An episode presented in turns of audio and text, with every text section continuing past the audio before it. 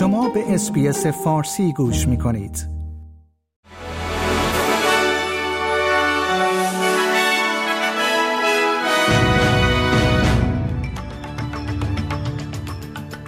درود بر شما شنوندگان گرامی نیو سرد هستم و پادکست خبری روز دوشنبه هفتم August سال 2023 میلادی را تقدیم حضور شما می کنم. دولت مقررات جدیدی را برای تقویت قوانین مالیاتی برای جلوگیری از رسوایی هایی مانند PWC ارائه می کند.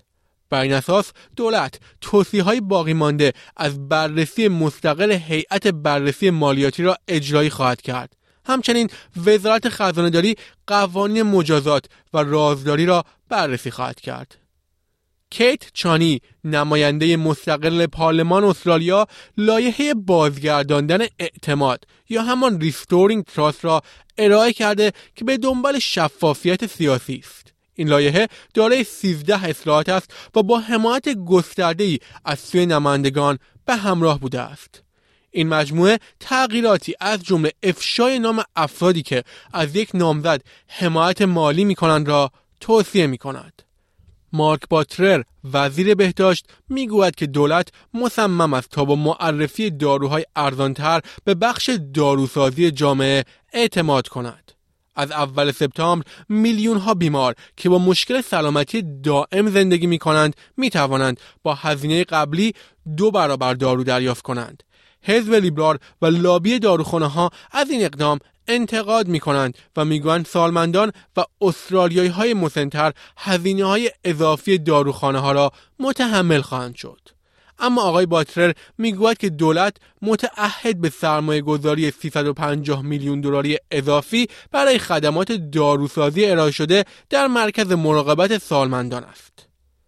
جاسینتا پرایس وزیر بومیان اپوزیسیون استرالیا از همه پرسی صدای بومیان به پارلمان دولت آقای البنیزی انتقاد کرده است.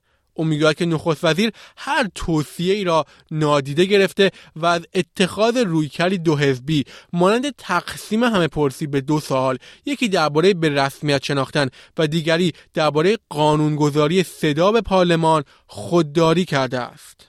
به دلیل آتش سوزی غمانگیز خانه‌ای در جزیره راسر در کوینزلند که منجر به کشته شدن یک پدر و پنج فرزندش شد یک گروه تحقیقات تأسیس شد. ناظر کاراگاه اندرو ماسینگهام هماهنگ کننده جنایات منطقی برای منطقه بریزبن است و می‌گوید این مرکز پس از اینکه مشخص شد برخی از عناصر آتشسوزی یک شنبه نیاز به بررسی دقیقتری دارند ایجاد شده است. یک گزارش جدید نشان می‌دهد که استرالیایی ها به صورت آنلاین بیشتر در ارتباط هستند اما به طور فضاینده تنها تر شدند. این گزارش که توسط شبکه ملی سازمان های تحقیقاتی پایان دادن به تنهایی انجام شده است نشان می‌دهد که افراد 18 تا 24 ساله بیشترین احتمال تنهایی را دارند و در عین حال بیشترین ارتباط دیجیتالی را هم دارند از هر سو استرالیایی یک نفر احساس تنهایی می کند. اما ننگ، شرم و باورهای غلط گسترده مانع تلاش برای کمک گرفتن می شود. دولت نیو ساوت در حال سرمایه گذاری 58 میلیون دلاری برای تأمین مسکن برای زنان و کودکانی است که از خشونت خانگی و خانوادگی فرار می کنند.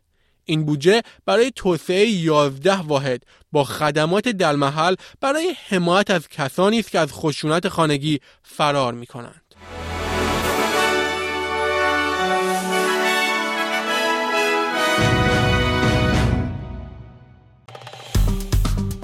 Like، share، comment. SBS فارسی را در فیسبوک دنبال کنید.